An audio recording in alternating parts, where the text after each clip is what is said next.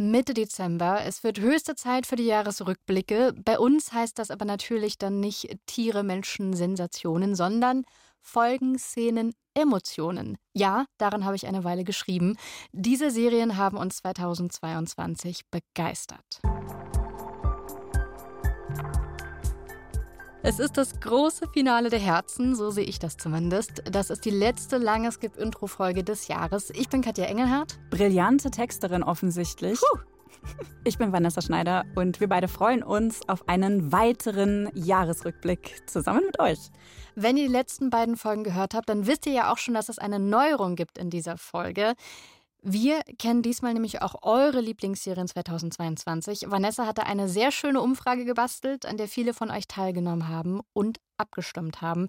Dafür erstmal schon mal danke, danke und danke. Erstens fürs Mitmachen und zweitens haben wir wirklich tolle, tolle Nachrichten von euch bekommen. Ja, ich war wirklich so ein bisschen gerührt von euren lieben Nachrichten. Vielen Dank. Das freut uns so sehr. Und hätten wir euren Namen gehabt, wir hätten euch hier namentlich genannt. Könnt ihr euch jetzt überlegen, ob ihr den beim nächsten Mal extra hinterlassen wollt? Ähm, die Ergebnisse der Umfrage die decken sich interessanterweise so ein bisschen mit den größten Serienhypes des Jahres, was mich einerseits ein bisschen überrascht hat, andererseits natürlich, wenn es die größten Hypes waren, gucken es natürlich auch besonders viele Menschen. Ich denke dann auch, dann sind die Hypes vielleicht berechtigter als sonst, wenn die so lange noch da sind in den Köpfen. Ja, schon. Und auf Platz 1 ist eine Serie, über die wir im Halbjahresrückblick auch schon gesprochen mhm. haben, die euch aber offensichtlich auch immer noch beschäftigt, nämlich Severance. Wahnsinnig gut war bei uns im Halbjahresrückblick auch schon dabei. Und ich finde nach wie vor toll, wie diese Mystery-Serie so eine unheimliche Spannung erzeugt und Stimmung. Und sogar wenn nicht ganz klar irgendwas unrealistisch ist, sogar dann hat man das Gefühl, hier stimmt was nicht. Sehr kunstvoll. Absolut. Scheint bei euch genauso gewesen zu sein, weil die lag mit weitem Abstand vorne. Auf Platz zwei und drei deutet sich der große Fantasy-Boom dieses Jahres an oder der manifestiert sich da eher gesagt. Und zwar ist auf Platz zwei House of the Dragon, also der Game of Thrones, wie soll ich sagen, Sequel-Spin-Off ähm, über die Geschichte der Targaryens. Haben wir hier nicht drüber gesprochen. Hat offensichtlich euch sehr begeistert. Ich fand es auch ziemlich gut. Also wirklich hat mich total überrascht. Ich weiß nicht, du hast es wahrscheinlich gar nicht gesehen, weil du auch Game of Thrones nicht so drin steckst, oder? Nee, ich habe Game of Thrones, ich habe die erste Folge, ich glaube, dreimal angeschaut und dachte am Ende der ersten Folge immer, ja, nee, danke. Und ich weiß, dass alle sagen, man soll weiterschauen. Vielleicht mache ich es irgendwann. Und ich habe die andere Fantasy-Serie, die du damit schon mitgemeint hast, auch nicht gesehen, nämlich The Rings of Power. Von Lord of the Rings sozusagen. Und ich bin in beiden Erzählungen Game of Thrones und Herr der Ringe einfach nicht wirklich drin. Ich fand die Filme früher sehr cool, wie glaube ich jeder Teenager, als die rausgekommen sind. Aber das ist nichts, wo ich dadurch denke, ja klar, mir ist alles noch völlig präsent im Kopf und das Universum wird endlich erweitert. Habe ich aber was verpasst, offensichtlich. Also laut unseren ZuhörerInnen auf jeden Fall. Ich persönlich konnte mit Herr der Ringe, Rings of Power nichts anfangen. Ich fand es gar nicht gut. Also es sah toll aus, aber es hat mich überhaupt nicht interessiert. Einerseits hat mich das emotional nicht gepackt, mich hat die Geschichte nicht interessiert, aber ich bin auch wirklich kein Fantasy-Fan. Also ich kann prinzipiell mit Fantasy schon nicht viel anfangen. Deswegen bin ich bei Game of Thrones immer so ein bisschen das ist die Ausnahme zu der Regel irgendwie. Fällt mir jetzt das auf interessant, weil die Fantasy-Serie, die ich dieses Jahr sehr spannend fand, war Sandman von Netflix. War aber nicht wirklich oft genannt, oder? Nee, erstaunlicherweise nicht. Dabei ist die bei KritikerInnen besser abgeschnitten. Ja. Ja, lustig. Also auf Platz drei jedenfalls ist bei euch The Lord of the Rings, The Rings of Power. Und noch eine weitere Serie, die genauso viele Nennungen gehabt hat, Heartstopper. Mhm. Katja und ich haben diese Serie also eine Coming-of-Age-Serie von Netflix über zwei Jungs, die sich ineinander verlieben im Endeffekt. Viel zu spät gesehen. Das stimmt. Wir haben beide erst vor ein paar Wochen reingeguckt oder überhaupt jetzt gerade erst. Ich habe das voll verpasst. Ich habe überhaupt total unterschätzt, wie warmherzig die Serie ist, wie schön sie erzählt wird. Ich habe auch weder die Webcomics noch die physischen Comics vorher gelesen, bin aber danach mal in den Buchladen gegangen und habe so ein bisschen geblättert. Es gibt ja schon vier Wände, also ein bisschen geblättert. Ah, was kommt ungefähr noch? Aha, aha, aha. Weil es wird ja auf jeden Fall eine zweite Staffel geben. Ich glaube sogar zwei weitere sind bestätigt. Beide schon. Ja, Na soweit schon. ich weiß. Also ist super cute. Ich war richtig beseelt davon. Ich habe mich einfach gut gefühlt. Ich habe mich wie umarmt gefühlt. Es war mhm. einfach Es war Zucker. Ich habe mitgelitten. Ich hatte diese Spannungsmomente vor dem ersten Kuss, vor der ersten Berührung. Es war so, oh, ihr seid so cute und es ist so zärtlich erzählt und die zwei Schauspieler sind beide so so toll. Also, die sind super. Ich bin sehr froh, dass ich noch reingeschaut habe. Es war so eine so ein Thema von das ist eine Halbserie. Ich gucke da nicht rein. Kommen wir später nochmal zu, zu oh diesem ja. Thema. Und die Musik ist auch einfach toll, wirkt wie so ein langes Musikvideo, die ganze Serie. Wenn ihr noch nicht reingeschaut habt und was mit Teenserien anfangen könnt, gebt euch Hardstopper auf jeden Fall. Jetzt sind wir bei Platz 4 und damit bei zwei Serien, die eben nicht solche Blockbuster sind wie die vorher genannten und trotzdem bei euch auch genauso gut gelandet sind wie bei uns, nämlich The Bear von Disney sprechen wir gleich noch drüber. Mhm. Da sind wir uns also alle sehr einig. Und dann auf Platz 5 zwei Serien Pachinko, über die wir auch im Halbjahresrückblick schon gesprochen haben, weil die mich so begeistert hat. Ganz, ganz großartige koreanisch-japanische Serie von Apple TV. Wenn ihr mehr darüber wissen wollt, hört euch einfach den Halbjahresrückblick nochmal an. Und die Serie Andor ist auch auf Platz 5. Du lachst. Ich aber nur deswegen, weil ich einen Serienpodcast mit dir mache und so viel nicht gesehen habe, was auf dieser Liste ist. Ich habe auch Andor nicht gesehen. Andor ist genauso wie Rings of Power und House of Dragon so ein Beispiel von Franchise-Serien, über die ich dann höre, wenn eine neue Staffel rauskommt oder ein Spin-off. Und ich finde das auch sehr interessant, schrecke aber immer davor zurück, weil ich das Gefühl habe, mir fehlt hier einfach die Grundlage. Mhm. Wo genau soll ich anfangen? Ja, ja, geht mir auch so. Mit Star Wars kann ich auch nichts anfangen. Das ist wie mit Fantasy. Das ist eben einfach so ein, so ein wieder so eine Fantasy-Story, die halt im All spielt. Komme ich nicht rein, ist nicht so meins. Aber ich habe mir eine Folge angeguckt und dachte so, hey, das ist tatsächlich eine Star Wars-Serie mit der ich mich anfreunden kann. Wieso? Weil das ganz weit weg vom Rest Star Wars stattfindet. Ähm, es hat, Weil es nichts von Star Wars hat. Findet Vanessa diese Serie richtig toll. Also so wie ich es verstehe, sehen das auch andere Leute so, was aber gut ist. Und für mich hat es sehr viel Ähnlichkeit mit einem Spiel, was ich sehr gerne spiele, Mass Effect. Es ist alles, ja, weiß ich nicht, einfach total coole Science Fiction. Es sieht gut aus ich bin echt angetan. Also wahrscheinlich gucke ich mir das irgendwann noch weiter an, ohne dass ich irgendwie Interesse an Star Wars habe. Und ich kann nur nochmal betonen, da wir über viele von den Serien auf eurer Lieblingsliste quasi nicht gesprochen haben, wenn ihr gern mal was zu euren Lieblingsserien hören würdet oder wenn ihr euch auf eine Serie ganz besonders freut und einfach hofft, dass wir mal drüber reden, schreibt uns einfach. Schreibt uns eine Mail oder schickt uns eine Sprachnachricht an skipintro.br.de. Wir nehmen das sehr ernst und wir freuen uns wirklich über euren Input. Wir kommen jetzt zu unseren Lieblingsserien. Ich finde so Bestenlisten am Ende des Jahres, auch wenn es um die besten Romane geht, die besten Games, die besten Musikalben. Ich finde es schwierig, so eine Liste zu erstellen. Wonach gehst du, Vanessa? Vielleicht aber auch, wenn ihr uns nochmal schreiben wollt, wonach geht ihr da? Also nach, was hat man richtig gern gesehen? Welche Serie hat ein wichtiges Thema dieses Jahr aufgegriffen? Man kann sich ja auch wirklich fragen, welche Serie hat mir besonders viel Spaß gemacht? Ist aber vielleicht gar nicht objektiv die allerbeste Serie. Ja, also von dem Objektiv habe ich mich sowieso verabschiedet, schon vor ein paar Jahren. ja, ist ja schön, dass sich alle darauf einigen können, aber mir hat es gar nichts gegeben. Aber hast du nicht manchmal den Moment, dass du eine Serie schaust und du denkst so, boah, die ist wirklich toll gemacht, aber es ist einfach mhm. nicht mein Geschmack. Genau, das gibt's auch. Und dann weiß ich, ja, die ist gut gemacht. Und das ist dann alles. Aber die Serie, die es in meine Top Ten schaffen muss mhm. oder will, die muss mich emotional berühren mhm. und nachhaltig beeindrucken und begleiten. Und ich glaube, das haben alle Serien auf dieser Liste, also auch die drei, über die wir jetzt sprechen jeweils, haben das alle getan und geschafft. Und es gibt auf meiner Top 20 zum Beispiel einige Serien, die mich zwar begeistert haben von der Machart her, von denen ich weiß, das sind richtig gute Serien, die ich auch anderen Leuten uneingeschränkt empfehlen werde und auch tue, aber die nicht zu meinen Lieblingsserien gehören. Vielleicht zu meinen Top 20, aber die schaffen es nicht in meine Top 10, weil die mich nicht persönlich so mitgenommen mhm. haben. Zum Beispiel hat es in meine Top 10 die Serie Zerf geschafft in der es um diese Ermittlungsstelle geht, die sich mit Kriminalität beschäftigt in der Wendezeit, also so ein BRD-DDR-Wendethema. Das ist jetzt wirklich nicht die beste Serie des Jahres, aber die hat was in mir berührt. Ich habe mich persönlich privat mehr mit DDR beschäftigt oder den Hinterlassenschaften der DDR und habe da wirklich ein paar Sachen gelernt über eine echte Ermittlungsstelle, die es gab, die total unbekannt mhm. ist. Deswegen ist die in meinen Top Ten.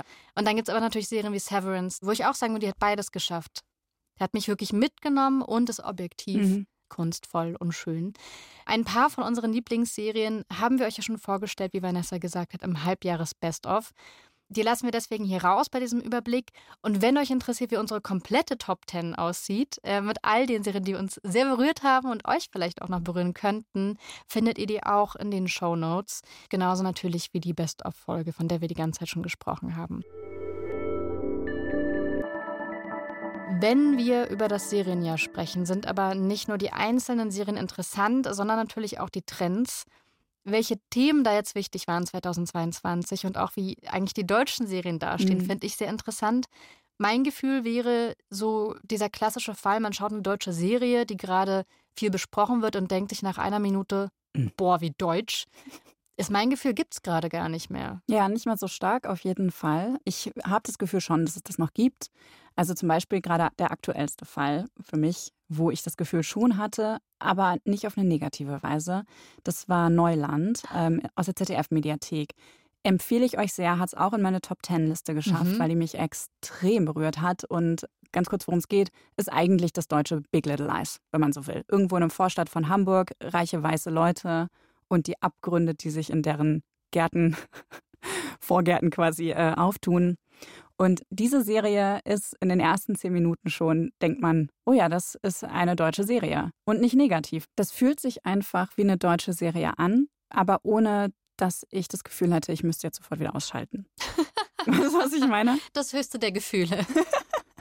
Aber ich habe trotzdem das Gefühl, dass SerienmacherInnen immer mutiger werden, auch in der Art und Weise, wie sie Serien umsetzen. Wenn man zum Beispiel mal an Cleo denkt mhm. oder auch an Oh Hell, über die wir auch gesprochen haben, die so ein bisschen surreal sind, so ein bisschen drüber sind eine ganz andere Art von Inszenierung irgendwie auch bedienen, als das, was wir normalerweise irgendwie aus Deutschland gewohnt sind.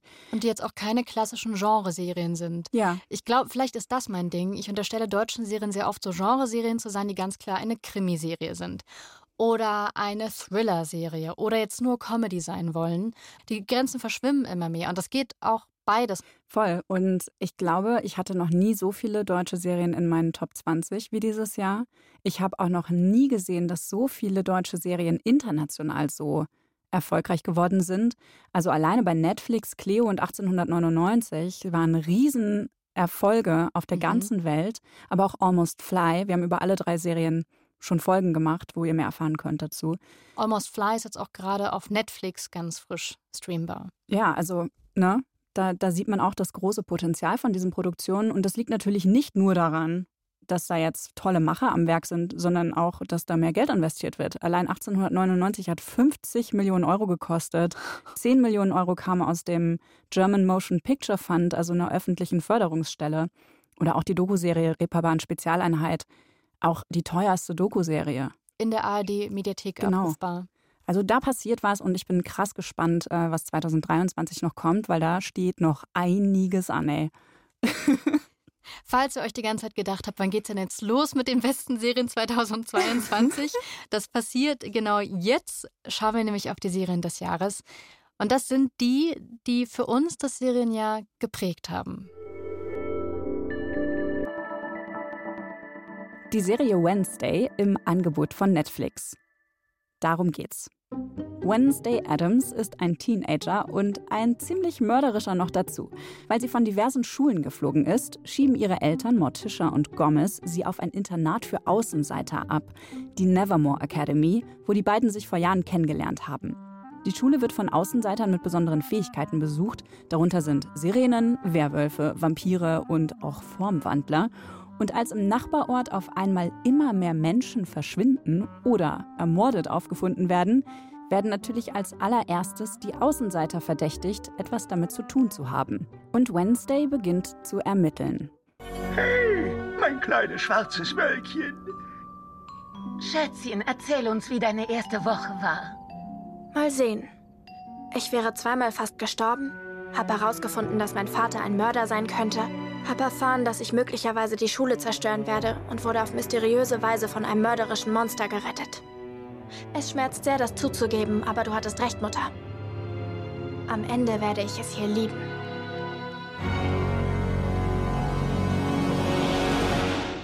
Aus der morbiden Familiencomedy wird bei Netflix eine Coming-of-Age-Murder-Mystery mit einem Schuss Sartre und Teen-Romantik. Denn nebenbei verlieben sich auch noch zwei Jungs in Wednesday und die Einzelgängerin muss damit leben, dass plötzlich ganz viele Gleichaltrige mit ihr befreundet sein wollen. Das ist ja wirklich eine Horrorserie. Beliebt sein.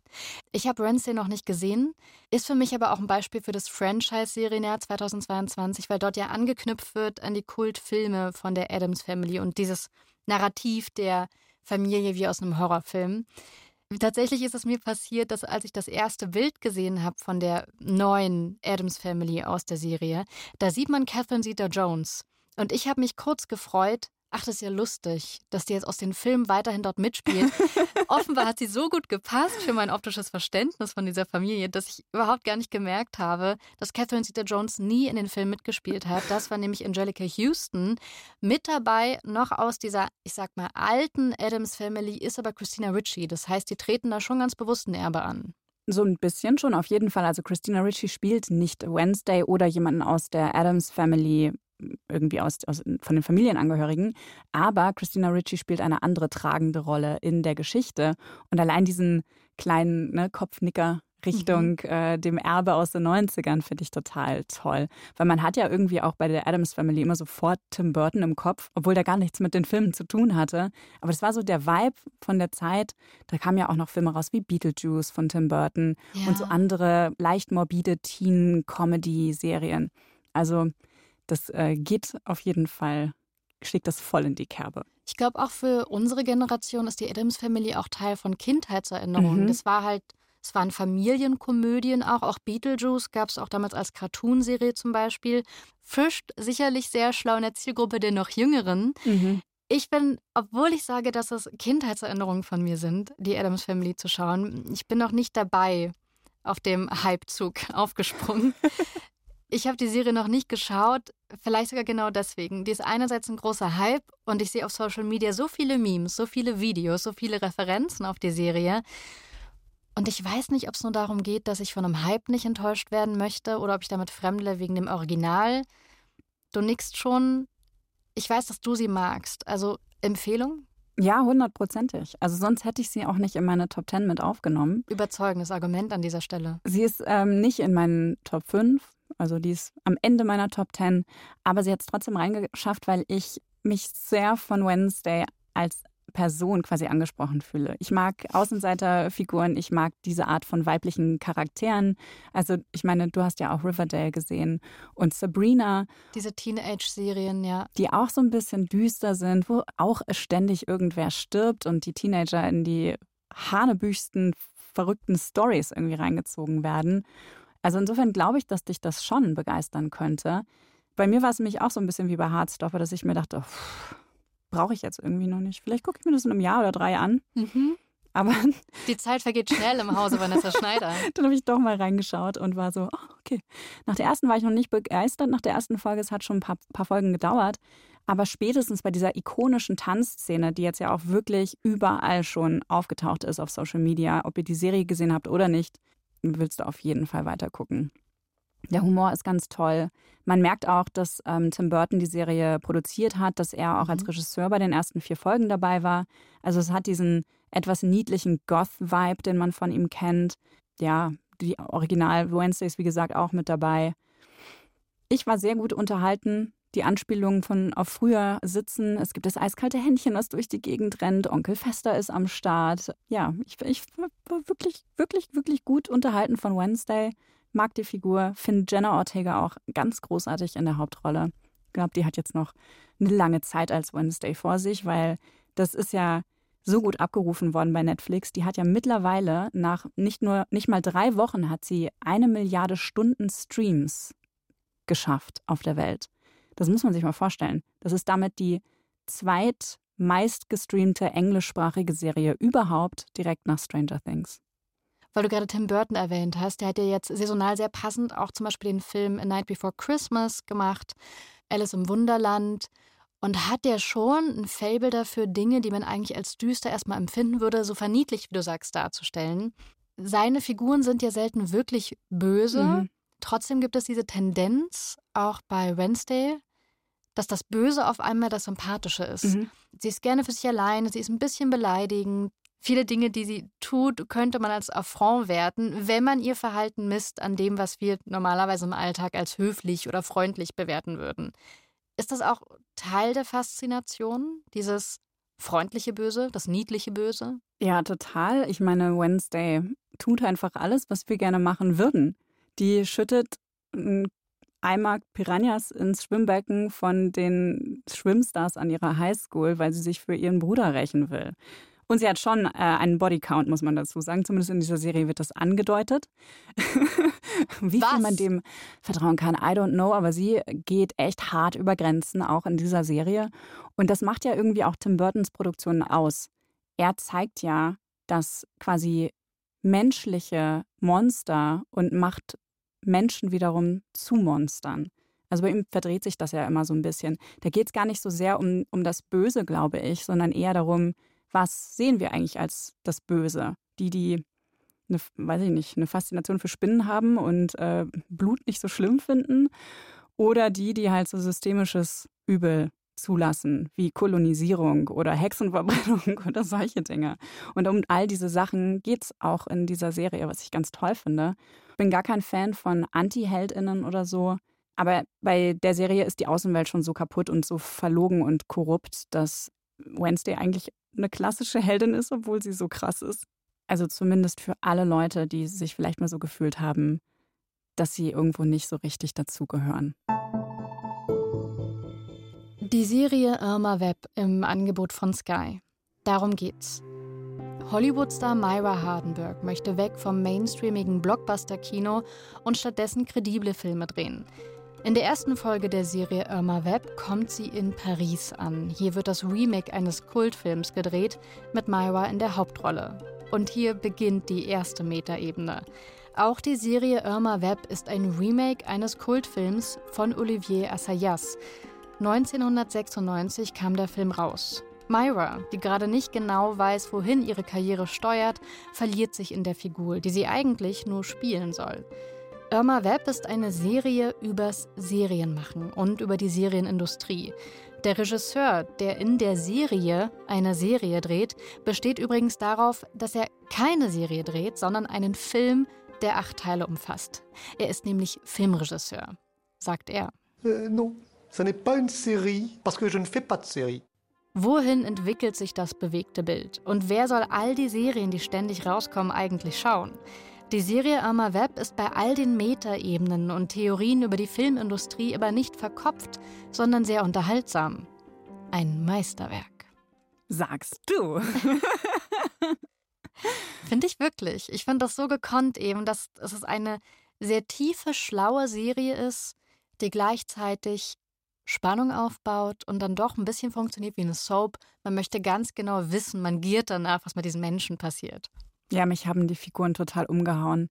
Ich fand das so, ich fand die so witzig alle und so absurd und gleichzeitig auch irgendwie realistisch dadurch. Mhm.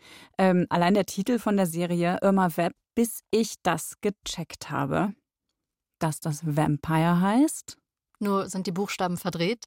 Ja, natürlich, weil in, der, in dem Film, Quatsch, jetzt fange ich selber an, ne? Das durcheinander zu bringen. In der Serie, in der Serie wird ja ein Film neu verfilmt, der Vampire hieß, soweit ich das richtig verstanden habe. Ja, Les so. Vampires. So rum richtig. Also es geht aber nicht um Vampire, keine Sorge, die kommen nicht vor. ich fand es wirklich toll. Es ist äh, ein bisschen untergegangen, ist die Serie schon, weil die, glaube ich, auch erst auf Englisch gestartet ist und dann erst ganz viel später auf Deutsch. Und ja, irgendwie äh, leider hat es keiner so richtig mitbekommen. Es liegt, glaube ich, auch daran, dass man ganz schwer fassen kann, worum es in der mhm. Serie geht und dann aber, wie die Serie damit umgeht. Weil eigentlich, wenn mir jemand einfach nur sagen würde, hey, das ist eine Serie, in der wird ein Kultfilm verfilmt und irgendwie gibt es ganz viele Referenzen, das würde mich nicht unbedingt ansprechen. Ja. Es ist schwer zu verkaufen, will ich damit sagen. Ist es auch. Und dann ist es halt auch noch wirklich verkopft auf eine gute Art und Weise mit all diesen Anspielungen auf die Filmwelt, auf mhm. das alte Hollywood, auf die europäischen Filme, auf was da alles drin vorkommt. Also da gibt es, ich glaube, es ist in einer der ersten Folgen eine Szene, da soll Myra Interviews geben zu ihrem neuen Blockbuster-Film und wird dann so gesellschaftskritische Fragen gefragt und soll sich politisch irgendwie auch positionieren. Und sie ist so, ich will Leute unterhalten, what the fuck? Ja. Und das kann ich verstehen. Und andererseits bin ich die Person, die auf dem Sofa sitzt und diese Fragen stellt und genau diese Sachen von den Menschen, von den Schauspielenden wissen will. Ja, wo man selber auch reininterpretiert. Äh, in dem Blockbuster-Film hat Maeva eine Szene gedreht, im Kampf mit einem männlichen Gegenspieler und ich weiß schon gar nicht mehr, was genau passiert ist. Aber dieser Kampf wurde dann als feministische Aussage gewertet. Und genauso denke ich auch. Natürlich, das machen wir auch. Wir gucken uns Miss Marvel an oder Captain Marvel oder weiß der Geier, wie all diese Marvel-Filme heißen und interpretieren alles Mögliche da hinein und denken natürlich auch, dass die Schauspielenden da was mit zu tun haben. Also das fand ich super gelungen. Die Dialoge waren sehr fluffig. Alicia Vikander ist total toll in der Hauptrolle ja, äh, ich fand die auch toll, toll gemacht, aber sie hat es nicht in meine Top 10 geschafft. Sie hat es in meine Top 15 geschafft. Was ich trotzdem nicht verstehe. Ich habe aber auch den Film dann noch gesehen. Also zur echten Serie wow. Irma Web habe ich den originalen Film gesehen von 1996. Und auch dort gibt es dann so viele Referenzen, die man aufbauen kann, die man gar nicht braucht für die Serie, aber die trotzdem lustig sind. Im Soundtrack zum Beispiel vom Film kam immer wieder Musik von Sonic Youth. Und tatsächlich hat Thurston Moore, der ja zu Ex-Sonic Youth gehört, jetzt den Soundtrack gemacht zur Serie Irma Web. Also ich habe das Gefühl, im echten Leben gibt es da Fäden, die aufgenommen und, und weitergesponnen worden sind, was ich einfach super fand, weil es Spaß macht. Man wird dafür belohnt, aufmerksam zu schauen. Mhm. Und dann ist man permanent am Googeln. Genauso ging es mir nämlich. Ich habe Thurston Moore im Vorspann gesehen. Mhm und äh, dachte, ha, ist ja interessant. Dann habe ich angefangen zu googeln. Dann bin ich von Irma Webb auf den alten Irma Webb-Film gekommen. Dann bin ich auf den Stummfilm gekommen, der dem zugrunde liegt, hab, wollte herausfinden, ob es den wirklich gab und war auf einmal in so einer Google-Spirale gefangen, dass ich gar nicht mehr so richtig auf die Serie geachtet habe. ich fand das äh, ziemlich genial. Der, der Humor ist auch sehr, sehr gut und sehr bissig was sich bis auf die Gaststars quasi überträgt. Ich glaube, da kommt die beste Szene, die ich jemals von Lars Eidinger gesehen habe, vor. Und ne, Lars Eidinger kommt in sehr, sehr vielen Serien vor, die wir hier auch besprechen. Der spielt quasi so eine etwas überzogene Variante von sich selbst. Ja, er ist Gottfried von Schack, ein deutscher Theaterschauspieler, der in Deutschland sehr berühmt ist, was natürlich auf Lars Eidinger auch zutrifft.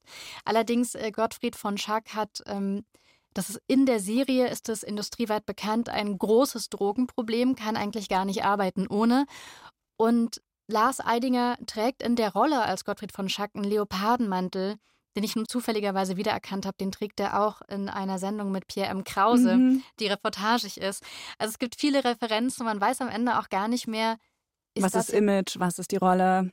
Überinterpretiert man vielleicht auch. Also geht man der Serie auch auf den Leim, weil sie immer wieder so einzelne Hinweise hinlegt, denen man folgt, die aber vielleicht totaler Quatsch sind. Ich mochte auch sehr den Gastauftritt von Kristen Stewart.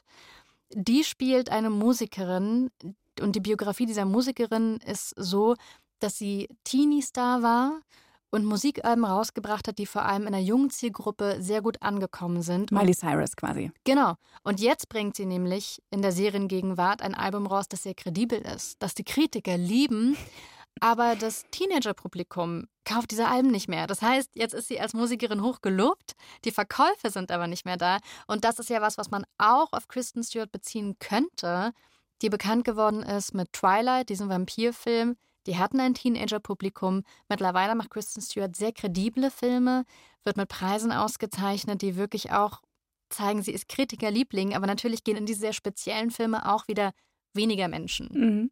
als noch zu Twilight-Zeiten. Ja, es ist äh, wirklich toll gemacht. Man bekommt einen ganz tollen Einblick in den ganzen Filmzirkus und in ja, wie das eigentlich alles hinter den Kulissen so funktioniert, wie auch eine Filmproduktion funktioniert, auch wenn da natürlich alles übertrieben ist. Aber so ein großer Funke Wahrheit steckt da in der Serie auf jeden Fall drin. Ganz ehrlich, vielleicht ist mir irgendwann auch von all den Metaebenen so schwummrig geworden, dass ich überinterpretiert habe. Aber genau das macht bei der Serie Irma Web eben auch den Reiz aus. Wenn man hinschaut, kann man was finden. Die Serie Gaslit im Angebot von Lionsgate Plus. Darum geht's. Martha Mitchell ist der Mouth of the South, das Plappermaul aus dem Süden. Sie ist die Ehefrau des frisch gekürten Generalstaatsanwalts der Regierung von Richard Nixon und hat den größten Spaß daran, vor Kameras und Mikrofonen aus dem Nähkästchen zu plaudern. Ich sage, was ich denke. Und wenn ich deshalb nicht in die Air Force One kann, nehme ich eine Linienmaschine. Sie dürfen nicht mehr in die Air Force One? Sie sind gut gern auch mit dem ein oder anderen Drink-Intus. So richtig ernst nimmt sie eigentlich niemand. Und das wird ihr wenig später zum Verhängnis. Sie erfährt, dass ihr Mann für Nixon zwielichtige, ja illegale Dinge ins Rollen bringt und versucht, das öffentlich zu machen, um ihren Mann und ihre Familie zu schützen. Aber niemand glaubt ihr. Ihr wird eine psychische Störung angedichtet. Sie wird mundtot gemacht. Klar, aus der Geschichte über den Watergate-Skandal wissen wir, dass Martha Mitchell mit all ihren Behauptungen recht hatte. Dass nicht sie verrückt war, sondern dass sie verrückt gemacht wurde. Die schwarzhumorige Dramaserie Gaslit geht sogar noch einen Schritt weiter. Sie zeigt Martha als die einzige Person im Politikzirkus der Nixon-Regierung, die bei Verstand zu sein scheint. Eine Frage liegt natürlich auf der Hand.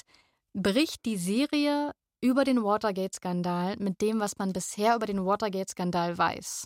Also die Geschichte von Martha Mitchell ist so eine Randnotiz, aber wie groß ihre Rolle tatsächlich war und was ihr als Person angetan wurde, das ist eigentlich nicht Teil der offiziellen Watergate-Story. Es gab einen Podcast von Slowburn, heißt er. In einer Staffel ging es auch um Watergate und da gibt es eine Folge, die sich nur um Martha Mitchell dreht. Und darauf basiert wiederum diese Serie, auch so ein bisschen, um sie zu rehabilitieren. Also so ähnlich wie bei Pam und Tommy, was da ja auch nicht gut was versucht wurde, aber was leider gescheitert ist, ne? dass diese Frauenfiguren, die sehr umstritten waren zu ihrer Zeit, die nochmal in ein neues Licht zu rücken im Kontext der Geschichte und damit vielleicht auch tatsächlich das zu erweitern, was wir zu wissen glauben. Und das schafft die Serie, finde ich, sehr, sehr gut. Ich habe mich ganz zufällig, also wirklich super zufällig, sehr viel mit der Geschichte der 70er Jahre in den USA dieses Jahr auseinandergesetzt. Immer wieder sind alle Fäden zurück zu genau dieser Zeit des Watergate-Skandals ähm, zurückgelaufen. Und ich kannte so ein paar Figuren aus einem völlig anderen Kontext schon, die auch in der Serie dann auftauchen als, als Schlüsselfiguren in diesem Skandal. Da trifft man wirklich auf die verrücktesten historischen Figuren. Nixon zum Beispiel, der wird in der Serie vor allen Dingen erwähnt. Es gibt einmal eine Szene, da wird er gezeigt, aber man sieht nie sein Gesicht. Also man sieht immer so angeschnitten, mal kurz seine Nase, man sieht seine Hände, seine Füße, sein Bett, man sieht, wie er aus dem Fenster sieht, aber man sieht nie den gesamten Mann oder auch nur sein Gesicht. Dann äh, gibt es einen Verräter aus den eigenen Reihen, ähm, der heißt John Dean, ist später dann auch berühmt geworden, aber er als Celebrity-Figur. Äh, dann gab es einen Mann, der heißt Gordon Liddy, ein früherer FBI-Agent, ein Informant, Berater. Der war wirklich der Mann fürs Eingemachte, der völlig völlig übergeschnappt und irre ist. Das ist total überdreht inszeniert. Das sieht man schon in den ersten Szenen. Julia Roberts spielt nämlich diese Martha Mitchell. Die ist natürlich auch dementsprechend zurechtgemacht, ne? hat immer ihr großes strahlendes Lächeln auf, weil das auch das Markenzeichen von Martha war. Und ihr Mann, John Mitchell, es ist so ein alter Sack, kahlköpfig, aber so ein Lustmolch, also richtig auch untersetzt sieht er aus. Und rate mal, wer den spielt. Na, kannst du eigentlich nicht raten. Woher willst du es wissen? Wenn du das Bild siehst, du errätst es nicht. Es ist fucking Sean Penn. Ich war. Aber ich, dann so hergerichtet, dass man ihn kaum erkennt, oder? Ich habe den nicht erkannt. Ich habe das nicht geglaubt. Ich war auf IMDb, auf dieser Seite, auf dieser Datenbankseite und habe mir den Cast angeguckt, weil ich wissen wollte, wer den spielt.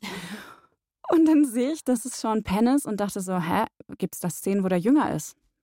Nein, Sean Penn spielt diesen Mann, diesen kahlköpfigen, untersetzten, lüsternen alten Sack. Und ähm, brillant. Also, wenn es dafür nicht Auszeichnungen für Make-up, Kostüm und Ausstattung gibt für diese Serie, wenigstens dafür, wenn nicht für Julia Roberts, dann weiß ich auch nicht weiter. Genial. Die Serie Shining Girls im Angebot von Apple TV Plus. Darum geht's. Hauptfigur Kirby notiert sich unentwegt Dinge in ihr Heft. Wie sie heißt, schreibt sie auf, wo sie wohnt, welcher Schreibtisch im Büro ihrer ist, weil sie schreibend ihre Realität fixiert. Denn die Welt um sie herum ist ständig in Bewegung und verändert sich. Mal lebt Kirby mit einem Hund und ihrer Mutter, dann mit einer Kerze und ihrem Ehemann. Kirby und wir als Publikum sind gleichermaßen verwirrt. Und es stellt sich heraus, Kirby ist traumatisiert. Sie wurde brutal überfallen und hat den Angriff nur knapp überlebt. Seitdem hat ihr Leben jede Stabilität verloren. Everything is like always. It's not. Things change. They're they're not how I left them. Nothing is where it should be, and I don't recognize it anymore. Als eine Frau aufgefunden wird, die scheinbar das Gleiche durchgemacht hat wie Kirby, wird klar, Kirby hat es mit einem Serientäter zu tun. Sie beginnt auf eigene Faust zu ermitteln, gemeinsam mit einem Reporter. Die Serie teilt sich in etwa ab der Mitte. Aus einer vermeintlichen Krimiserie wird schließlich eine Mystery-Serie. Fand ich auch richtig gut. Also die habe ich ja beim South by Southwest schon gesehen, Mhm. bevor die gestartet ist. Und ich liebe alles, wo Elizabeth Moss mitspielt. Die spielt hier die Hauptrolle von Kirby. Die kennt ihr aus Handmaid's Tale und Top of the Lake und wahrscheinlich Mad Men und weiß der Geier woher. Wirklich tolle, tolle Schauspielerin. Und ich habe die erste Folge damals oder die ersten zwei sogar gesehen und dachte so, boah, ich will so gern wissen, wie es weitergeht, weil ich das so genial fand mit der Inszenierung, wie ihre Wahrnehmung einfach von ihrem Trauma beeinflusst wird und wie genial diese Inszenierung uns als Zuschauende das miterleben lässt. Das habe ich noch nie so gesehen. Ich nicke viel. Mir ist auch, nachdem ich die letzte Folge gesehen habe, auch erst wirklich aufgefallen, an was für eine Darstellung von Opfern, auch Mordopfern, ich mich eigentlich gewöhnt habe in Serien Mhm. und Filmen. Jemand stirbt, wird ermordet oder wird fast ermordet und dann beginnt ja für uns die spannende Handlung, weil dann geht es darum, wer hat das getan, warum ist das passiert und das Opfer ist dann meistens Nebensache. Das kommt vielleicht, wenn es überlebt hat, zu, zu einem Verhör oder, oder macht Aussagen bei der Polizei. Und sonst sind wir ganz oft gar nicht wirklich bei dem Opfer. Und Kirby begleiten wir aber auf eine so auch für uns verwirrende Art, dass völlig klar ist, dieser Übergriff, dieser Überfall hat anhaltende Folgen. Und sie wird ihr weiteres Leben genau damit verbringen müssen und das verarbeiten müssen. Und das so konsequent erzählt zu sehen, fand ich sehr gut. Ja, und was du auch gerade gesagt hast, das mit dem Opfer. Das Opfer ist hier die handelnde Person, die Dinge versucht herauszufinden, die ihr Leben wieder auf die Bahn bringen möchte. Und was ich auch ganz spannend finde, ist, sie begegnet all den anderen Opfern oder potenziellen Opfern in ihrer Lebenszeit. Wir sehen die alle, was das für Menschen sind. Wir lernen die kennen, bevor sie sterben müssen. Ja. Normalerweise ist das Opfer tot und dann ähm, ist es, ist halt das alles, was wir drüber wissen. So, ach, sie hatte einen Hund, wie nett. Ach, sie hat hier in diesem Haus gewohnt, ach ja, schön. Aber wir lernen hier diese Menschen, diese, ja, als vollwertige Menschen äh, mit Beziehungen, mit Träumen, mit einem Leben, mit einer Karriere und so weiter kennen. Das fand ich sehr, sehr gelungen. Ich hätte gerne noch mehr über diese Frauen erfahren. Ich weiß, dass es eine Buchadaption ist, wo auch noch Mhm. unterschiedlichere Frauen vorkommen. Da kommt zum Beispiel dann auch eine Transfrau vor im Buch, was hier in der Serie leider nicht der Fall war. Aber insgesamt fand ich das Konzept cool und ich fand auch dadurch, es ist eine sehr, sehr, sehr kom- komplizierte Geschichte, weil sie durch Zeit und Raum reist am Ende. Ähm, Das, dass- wird der Mystery-Anteil. Genau, Ja. dass das am Ende dann auch wieder sinnvoll zusammengeführt wird. Das, da war ich beeindruckt, dass das funktioniert hat. Die Ja. Perspektive fand ich auch toll. Also die Kamera ist ganz oft so eingestellt, dass wir Geschehnisse von oben sehen. Ähm, sei es dieser so ein Blick aus in einem Treppenhaus runter, wie jemand runtergeht, oder von oben sogar auf eine Sternwarte. Also auch auf Objekte, die ich noch nie von oben gesehen habe. Ein Planetarium kenne ich nicht von oben. Das hat so eine gottgleiche Sicht auf die Dinge. Es hat mich manchmal ein bisschen verzweifeln lassen als Zuschauerin, weil es eben diesen Eindruck verstärkt, dass wir nicht eingreifen können, dass die Dinge ihren Lauf nehmen werden. Und das ist auch eine Perspektive, die interessanterweise die Regisseurin Michelle McLaren gelernt hat bei einer sehr bekannten Mystery-Serie, nämlich Akte X. Da hat sie ein paar Folgen nur gedreht und hat davon aber diesen wissenden Blick genommen, Mhm. nämlich diesen Blick, der uns suggeriert, wir sind heimlich bei was dabei, wir können alles beobachten und sind eben nicht mittendrin. Interessant finde ich auch, weil du es gerade so beschrieben hast. Mich erinnert das ja so an die Aufnahmen von Polizisten, die sie vom Tatort machen. Die sind auch oft von oben frontal auf etwas, um den gesamten Tatort abzulichten. Du starrst dann auch von oben drauf so. Und äh, das passt natürlich auch als Stilmittel sowohl zu Akte X als auch äh, hier in die Serie sehr gut. Die Frage nach Gewalt in Filmen und Serien ist auch gerade aktuell immer wieder Thema. Gerade ist der Kinofilm She Said rausgekommen.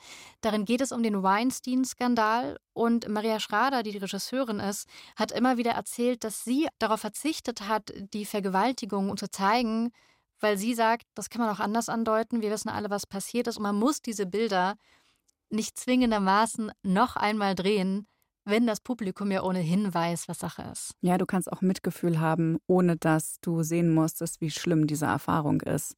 Ohne dass du wieder eine Frau herabwürdigen musst oder verletzen musst. Ne?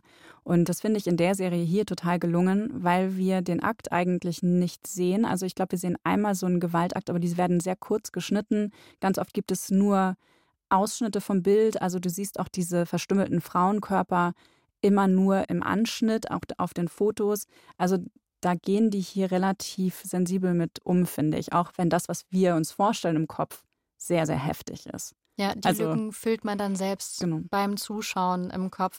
Ich bin sehr gespannt, weil ich finde, dass die Serie Shining Girls das so gut löst. Es, es büßt ja nicht an Spannung ein oder Unterhaltsamkeit. Ich bin sehr gespannt, inwiefern uns dieses Thema von, wie wird Gewalt dargestellt, eigentlich die nächsten Jahre begleiten wird die Serie A League of Their Own im Angebot von Prime Video. Darum geht's.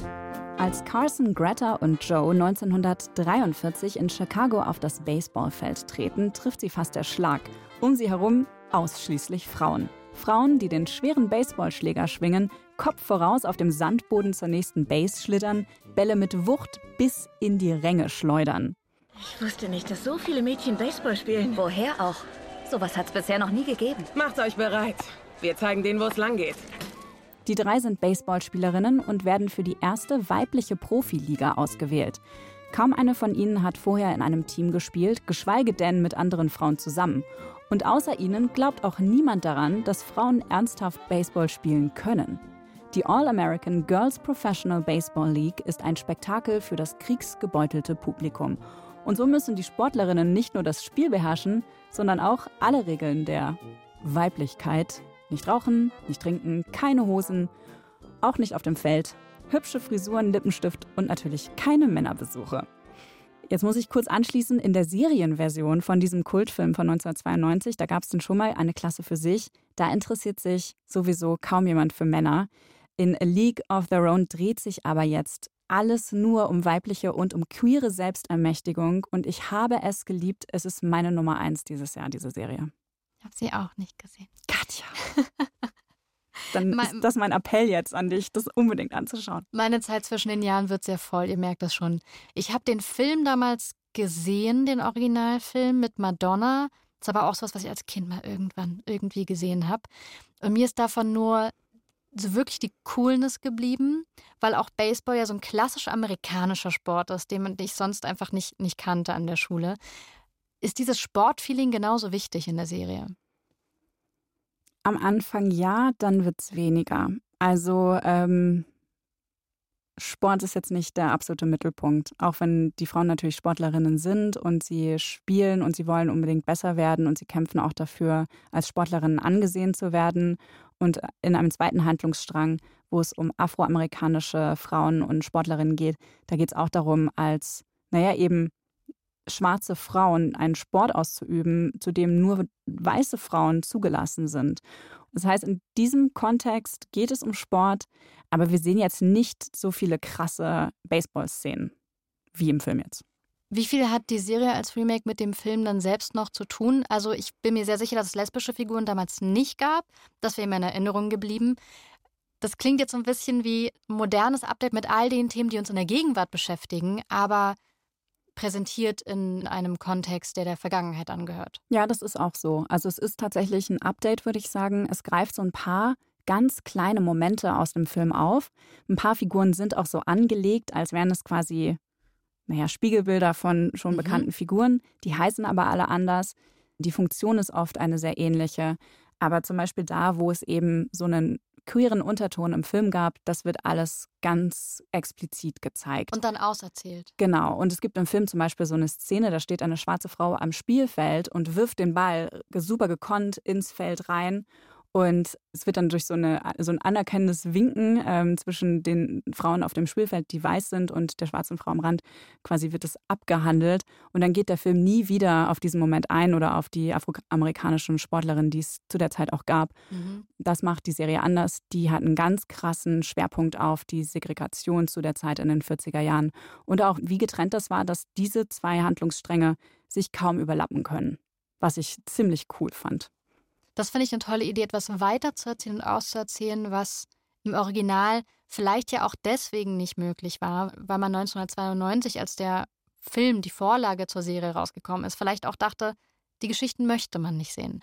Die Gunst der Stunde, sage ich mal, von 2022 zu nutzen, um einen, ein Update rauszubringen, es berührt mich. Ja, und es ist toll. Also diese Serie ist wirklich meine Feelgood-Serie. Es war ein Rollercoaster der Gefühle für mich. Ich habe alle Gefühle mitgelebt. Ich habe so laut gelacht. Ich habe ein bisschen geweint. Ich habe mich so sehr gefreut für all diese Figuren, die ich da kennengelernt habe und lieben gelernt habe. Ich liebe die ganzen Darstellerinnen. Darcy Carden ist dabei, die die Janet in The Good Place spielt, eine meiner All-Time-Favorite-Figuren sowieso. Und die Schauspielerin ist einfach fantastisch. Und ich habe eine Schauspielerin entdeckt, die jetzt auch für viele Preise nominiert ist wegen ihrer Leistung, die ich unfassbar fand. Die ist wie so ein heimlicher Star in der Serie. Ist eigentlich nur eine Nebenfigur. Die heißt Bemisola Ikumelo, ist eine britische Schauspielerin und sie ist aber auch Serienschöpferin und Schreiberin und sie war auch am Writers Room von der Serie beteiligt. Also von der sehen wir definitely noch ganz viel. Tolle Frau. Die Serie The Bear im Angebot von Disney Plus. Darum geht's. Carmen Bersatto hat das Sandwich-Restaurant seines verstorbenen Bruders übernommen. Es ist bodenständig, rustikal und in einer urbanen Gegend, die noch nicht durchgentrifiziert ist. Das hat Charme. Hinter den Kulissen hört es aber auf mit dem Charme. Die Küche ist dreckig, die Kolleginnen stehen sich im Weg, das Büro ist durcheinander, eine Rechnung ist wichtiger als die andere. Der Laden ist ein Chaos, das Carmi auf Vordermann bringen will. Er ist Sternekoch, aber seine gut gemeinten Reformen stoßen auf Gegenwind bei den altgedienten Kolleginnen. Eine Verbündete ist Sydney. Sie ist auch neu und auch im Team gehobene Küche. I know who you are. Oh yeah. Yeah, I'm, I mean, you're the most excellent CDC at the most excellent restaurant in the entire United States of America. So, what are you doing here, I guess? In Großaufnahme wird Gemüse geschnitten, Fleisch angebraten und wir hören das Brutzeln und einmal sogar, wie leise Creme auf einen Kuchen aufgetragen wird. Die Serie ist ästhetisch, aber auch aufreibend. Die Hitze in der Küche ist spürbar, die Hektik überträgt sich auf uns. Das Besondere an The Bear ist ein gekonnter Wechsel von ganz warmen zwischenmenschlichen Momenten und dem Druck, unter dem in der Küche gearbeitet wird. Großartig es ist eigentlich eine so einfache Serie, ne? Vom Prinzip, von mhm. der Idee überhaupt. Alles daran ist eigentlich so basic und einfach, aber es ist so brillant umgesetzt. Also auch auf meiner Liste ganz weit oben. Wir sind uns einig. Wir sind uns alle einig, alle, die ihr jetzt auch zuhört wahrscheinlich und es gesehen habt. Schnitt, Kamera, Sounddesign. Toll. Genial. The Bear ist auch international ein großer Kritiker Liebling und manchmal passieren ja solche Sachen und man denkt sich, hä, ich verstehe es nicht, wieso denn? In dem Fall kann ich nur absolut zustimmen. Ähm, du hast gerade den Schnitt erwähnt. Es gibt ja eine Folge in der Serie, die ein One-Shot ist, also wo kein einziger Schnitt zu sehen ist. Die wurde an einem Stück gedreht. Ich fand auch den Soundtrack sehr gut, der oft so jazzig ist, dann wieder kredibler Rock ist. Dead Rock. Ja. ich meine, den Soundtrack mit den Songs drin, die ja auch am Anfang und am Ende meistens laufen, irgendwie sowas wie Sufjan Stevens. Wilco. Das, genau, Wilco, das hatte alles für mich so einen Springsteen-Vibe. sowas, ja, weißt du? Es spielt ja in Chicago, wo die, wo die Bahn, diese, dieser L-Loop, wie man ihn nennt, das sind dann diese Bahnen quasi auf Stelzen, die Schienen sind so die Schienen sind erhöht. Und es gibt Szenen, da läuft die Hauptfigur Carmi daran so vorbei und unter diesen Schienen herum und er hat eine Jeansjacke an, die ihm auch sehr wichtig ist. Und das sieht so nach Bruce Springsteen aus. Alles daran. Auch die Farbgebung, das hat einen ganz, ganz starken 80er-Vibe, ja. der irgendwie nostalgisch wirkt. Aber auch so was Raues hat. Das ist lustig, weil genau das habe ich mir aufgeschrieben hier, dass dieser Soundtrack genauso bodenständig ist und anspruchsvoll, aber auch so nostalgisch und so melancholisch, wie eben die Figuren in der Serie selbst ja auch. Also Kami ist auch so, sieht man an seinen Klamotten ganz stark, wie er sich kleidet. Also dieser, dieser Heritage-Look, den er hat, mit den alten Jacken und den teuren Jeans und so weiter, die er dann auch verkaufen muss, weil er muss ja in das, äh, ne, die Schulden bezahlen, die sein Bruder, der verstorben ist, ähm, von dem er eben dieses Restaurant geerbt hat, die da aufgebaut hat. Und ne, da ballert er jetzt sein Geld von seinen teuren Klamotten rein. Woran man ja auch merkt, dass Kami mal ein anderes Leben geführt Mhm. hat und jetzt auch aus einer Form von Pflichtbewusstsein und Liebe gegenüber seinem verstorbenen Bruder dieses Restaurant übernimmt, das ja offensichtlich gar nicht seiner Welt ist. Und das finde ich auch toll, dass so viele Fragen in dieser Serie verhandelt werden. Ich habe vorhin von dem Druck in der Küche erzählt. Und dadurch, dass er als Sternekoch da reinkommt in, in, in dieses schon bestehende Küchenarrangement, in bestehende Arbeitsabläufe, stellt sich ja auch die Frage, wie möchte man arbeiten? Kann man unter Druck arbeiten? Kann man das Zusammenarbeiten nicht anders gestalten? Kommt man aus seiner Haut raus? Dieser Weltenwechsel wird immer angedeutet und das so schlau.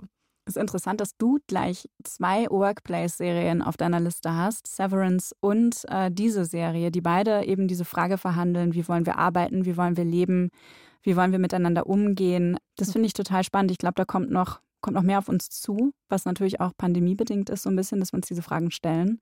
Ja, weil sich das Leben so gewandelt hat, dass man andere Beziehungen zur Arbeit hat und sich ein paar Dinge verschoben haben. Die Serie nimmt aber auch das Kochen sehr ernst. Mhm. Also wir haben jetzt über die ganzen anderen Dinge gesprochen, aber wirklich der Hauptdrehort ist die Küche. Das ist der Dreh- und Angelpunkt. Und alles Kulinarische wird sehr ernst genommen. Es spielt auch Matty Matheson mit. Den kannte ich vorher nicht. Das ist ein Koch, der auf YouTube total groß ist. Wenn ihr den schon kennt, werdet ihr uns jetzt auslachen, dass ich, nur sage, er ist groß auf YouTube. Aber ihr müsst ihn euch vorstellen als sehr erfolgreichen Koch, der aber jetzt weniger Filet Mignon macht, sondern auch was sehr Bodenständiges, eher so Barbecue-Ribs. Dafür ist er viel eher bekannt, da Kombinationen sich auszudenken. Und äh, einige aus dem Cast haben tatsächlich auch einen Kochkurs gemacht in der Haute Cuisine, damit sie so ein paar Handgriffe authentischer machen können und tatsächlich dann auch so schnell schneiden können, zum Mhm. Beispiel. Ja, das ist wichtig, ähm, dass das auch wirkt. Ne? Ich habe selber jetzt nur Gastro-Erfahrung. Ich habe in so einer ganz normalen Küche mal mitgearbeitet, aber vor allem im Service. Das heißt, dieses, das, dieses Feeling kenne ich zumindest aus diesem Bereich. Es ist völlig realistisch und authentisch. Absolut. Das Anblaffen unter Druck, ja, okay, Ja. nimmst du nicht persönlich, passiert halt, weil es muss halt jetzt raus. Aber auch, dass der auch Dinge kaputt machen kann, Mhm. obwohl alle wissen, dass normal ist. Ich habe mal in einem Restaurant von einem Hotel gearbeitet und, und mich hat das richtig fertig gemacht. Mhm. Also irgendwann habe ich verstanden, dass es der Umgangston ist. Und auch das ist, finde ich, Frage bei The Bear. Inwiefern entschuldigt man sich mit diesem Druck dafür, vielleicht einfach Ein Arschloch zu sein. Ganz genau? Ja. Und wie weit ist man eigentlich noch in der Position, das selber steuern zu können? Ja, und inwieweit nehmen wir das für selbstverständlich? Weil Männer verhalten sich halt so und die sind halt viele, sind viele Männer mit sehr großen Egos in diesen Küchen. Also all diese Sachen werden in der Serie angesprochen. Ich habe mal mit einem Koch drüber gesprochen, der war auch total begeistert von der Darstellung. Und was ich auch ganz toll finde, du hast den Cast ja eh gerade schon erwähnt. Ich bin ja Riesenfan von John Bernthal, der ähm, den kennt man als Shane aus The Walking Dead zum Beispiel oder auch war jetzt hier in We Own the City zu sehen. Haben wir auch eine Folge drüber gemacht. Der ist so gut als der Bruder, der verstorben ist. Der hat so ein Charisma, der taucht da auch wieder auf und ich war überrascht und dachte, wow, da ist er schon wieder, der, der, der John. Und wen ich auch entdeckt habe, ist Ayo Edebiri. Die ist die Nachwuchsköchin Sid, die mit Carmi zusammenarbeitet und dann quasi so die Leitung über dieses Restaurant mit ihm zusammen teilt. Die fand ich so Wahnsinn, wie natürlich sie spricht und, und ja, wie sie die Dialoge performt und so, die fand ich genial. Ich finde auch total spannend, dass all die Menschen, die wir dort sehen im Cast, die sind schön, aber auf eine charismatische Art. Die Mhm. sind nicht Mainstream schön. Das sind interessante Gesichter. Jeremy Allen White, der spielt die Hauptfigur Carmi. Der hat ein Gesicht und der wird auch auf eine Art stilisiert, eben mit der Jeansjacke und dieser nostalgischen Rockmusik. Ich finde, er hätte, er hätte ein aufstrebender Nachwuchsstar sein können, neben dem jungen Sylvester Stallone und auch dem jungen Mhm. Jean-Claude Van Damme. Es klingt merkwürdig, aber ich glaube, alle, die die Serie The Bear gesehen haben, wissen ganz genau, was ich meine. Und wenn nicht, dann solltet ihr die schauen. Richtig emotionales, großes Kino. Nach unserem Serienrückblick, den wir jetzt offiziell abgeschlossen haben, kommt jetzt noch ein kleiner Serienausblick. Was erwartet uns im Serienjahr 2023? Es ist ja sozusagen gerade eben erst in Deutschland ein neuer Streaming-Anbieter gestartet. Paramount Plus. Ähm, es ist eigentlich erstmal ein neuer Name für den US-amerikanischen Anbieter CBS All Access, der jetzt aber mit dieser Umbenennung auch nach Deutschland expandiert. Da gibt es bisher Serien von Paramount, die die Serien produziert haben, aber bisher in Deutschland woanders zu sehen waren. Zum Beispiel Yellow Jackets, äh, die letzte Staffel von Dexter habe ich auch gesehen bei Paramount Plus und Star Trek-Serien wie Discovery, was vor allem für Vanessa interessant sein dürfte. nur mich, nur für mich. Ja, ich mache eigentlich den Podcast mit dir auch nur für dich. Außerdem kommen dann auch bald schon neue Produktionen raus, zum Beispiel die deutsche Serie Der Scheich. Ja, die startet in der kommenden Woche. Ist ähm, eine deutsche Serie und kommt von dem Regisseur von den Känguru-Chroniken. Also wird wahrscheinlich witzig, ist eine Hochstapler-Geschichte. Äh, bin sehr gespannt darauf. Ich habe das Gefühl, wir haben gerade jetzt so diesen Scheitelpunkt, was den Serienhype angeht, erreicht. Also ich bin gespannt, wie sich das jetzt nächstes Jahr weiterentwickelt. Einige Streamingdienste sind dieses Jahr sofort geschlossen worden. CNN Plus ist nie richtig an den Start gegangen. Magenta TV Magenta haben wir schon im Serien-Halbjahresrückblick erwähnt die aufhören, deutsche Produktionen oder überhaupt Eigenproduktionen zu machen. HBO und Netflix haben viele Produktionen gestoppt. Lionsgate Plus macht jetzt demnächst auch quasi zu international. Also es passiert was, es ist viel in Bewegung und es werden natürlich auch wieder unglaublich viele Serien für 2023 gedreht und produziert und sind schon angekündigt und es wird irre werden. Ihr habt das nicht gesehen. Vanessa hat dabei die Arme so erhoben, dass ich kurz lachen musste. Ähm, es gibt Fortsetzungen von Serien, die wir euch bei Skip Intro schon vorgestellt haben. Zum Beispiel von Para. Warten wir schon sehr lange drauf. Vier Freundinnen im Berliner Wedding und wie die sich so durchs Leben schlagen. Mit sehr viel Humor und Freu sehr viel so. Liebe. Mhm. Dann gibt es natürlich neue Staffel von Ted Lasso. Ähm, es gibt eine ganz hochspannend erwartete Games-Verfilmung, über die wir hier definitiv länger sprechen werden, The Last of Us. Da spielt dann auch Melanie Linsky mit aus Yellow Jackets, auf die ich mich sehr freue, und Pedro Pascal ist mit dabei. Also das wird ähm, auch, glaube ich, ein super krasses Highlight. Es kommt außerdem eine Serie, von der hatte Vanessa schon mal erzählt in unserer Folge zur Berlinale und den Serien, die sie dort gesehen hat. Heißt Greenlight German Genius. Vanessa hat damals schon erzählt, dass Kila Ramadan mitspielen wird. Und es ist ein bisschen wie Extras von Ricky Gervais. Und falls ihr die nicht gesehen habt, die Serie, die ist sehr lustig, sehr böse und es tauchen im, in der Filmindustrie ständig Menschen auf, die irgendwie auch sich selbst spielen. So ein bisschen wie bei Jerks. Dann kommt Jasmin Wagner vorbei, heißt Jasmin Wagner, agiert aber auf eine Art, die gar nicht unbedingt Jasmin Wagner mhm. sein muss. Ich freue mich sehr, es klingt ja verwirrend, vor allem ist Kida Ramadan in so vielen Serien aufgetaucht dieses Jahr. Discounter. Love Addicts. Der kommt überall mal vorbei, so, hi. Und es macht doch immer Spaß, wirklich ah, ein alter Bekannter. Er hat ja auch selber noch eine Serie in petto im äh, Januar, Asbest startet dann in der ARD-Mediathek. Genau. Und dann habe ich noch eine Serie, auf die ich mich extrem freue, nämlich die Serie zu meinem Lieblingsvideospiel aller Zeiten, zu Fallout. Ich liebe das Spiel sehr. Die äh, Bilder von, vom Dreh sehen toll aus. Mal sehen, ist von den Machern von Westworld, das heißt, ich bin so ein bisschen zwiegespalten. Aber ich lasse mich da ganz unvoreingenommen drauf ein. Das war die letzte lange Skip-Intro-Folge 2022. Wir haben uns sehr gefreut, das Jahr mit euch zusammen zu verbringen. Eure Nachrichten in der Best-of-Serien-Umfrage, ich möchte es nochmal sagen, waren großartig. Vielen Dank dafür. Und wenn euch mal wieder danach ist, auch so zwischendrin, könnt ihr uns immer eine Nachricht schicken an skipintro.br.de. Wir freuen uns, von euch zu hören. Und wenn ihr noch mehr über die besten Serien des Jahres hören wollt, dann hört doch mal in Glotz und Gloria rein. Das ist der Serienpodcast von WDR Cosmo, von unseren Freunden sozusagen. Den gibt es auch in der ARD-Audiothek. Und in der nächsten Folge bin ich da zu Gast, um mit Jörn über die besten Serien des Jahres zu sprechen. Keine Sorge, das wiederholt sich dann jetzt auch nicht. Ich habe extra noch ein paar andere Serien aus meiner Top 10 rausgesucht. Das ist taktisches Wahlverhalten. Über die Feiertage versorgen wir euch jede Woche natürlich trotzdem mit Serientipps und am Anfang Januar sprechen wir dann zusammen in einer neuen Langfolge über die Serienneuverfilmung von Interview mit einem Vampir. Die coolen sagen es auf Englisch Interview with a Vampire. Schöne Feiertage euch, kommt gut und gesund ins neue Jahr. Fortsetzung folgt. Skip Intro ist eine Produktion vom Bayerischen Rundfunk mit Katja Engelhardt und Vanessa Schneider. Redaktion Markus Eicher. Produktion Hanna Meyer. Sounddesign Christoph Brandner und Enno Rangnick.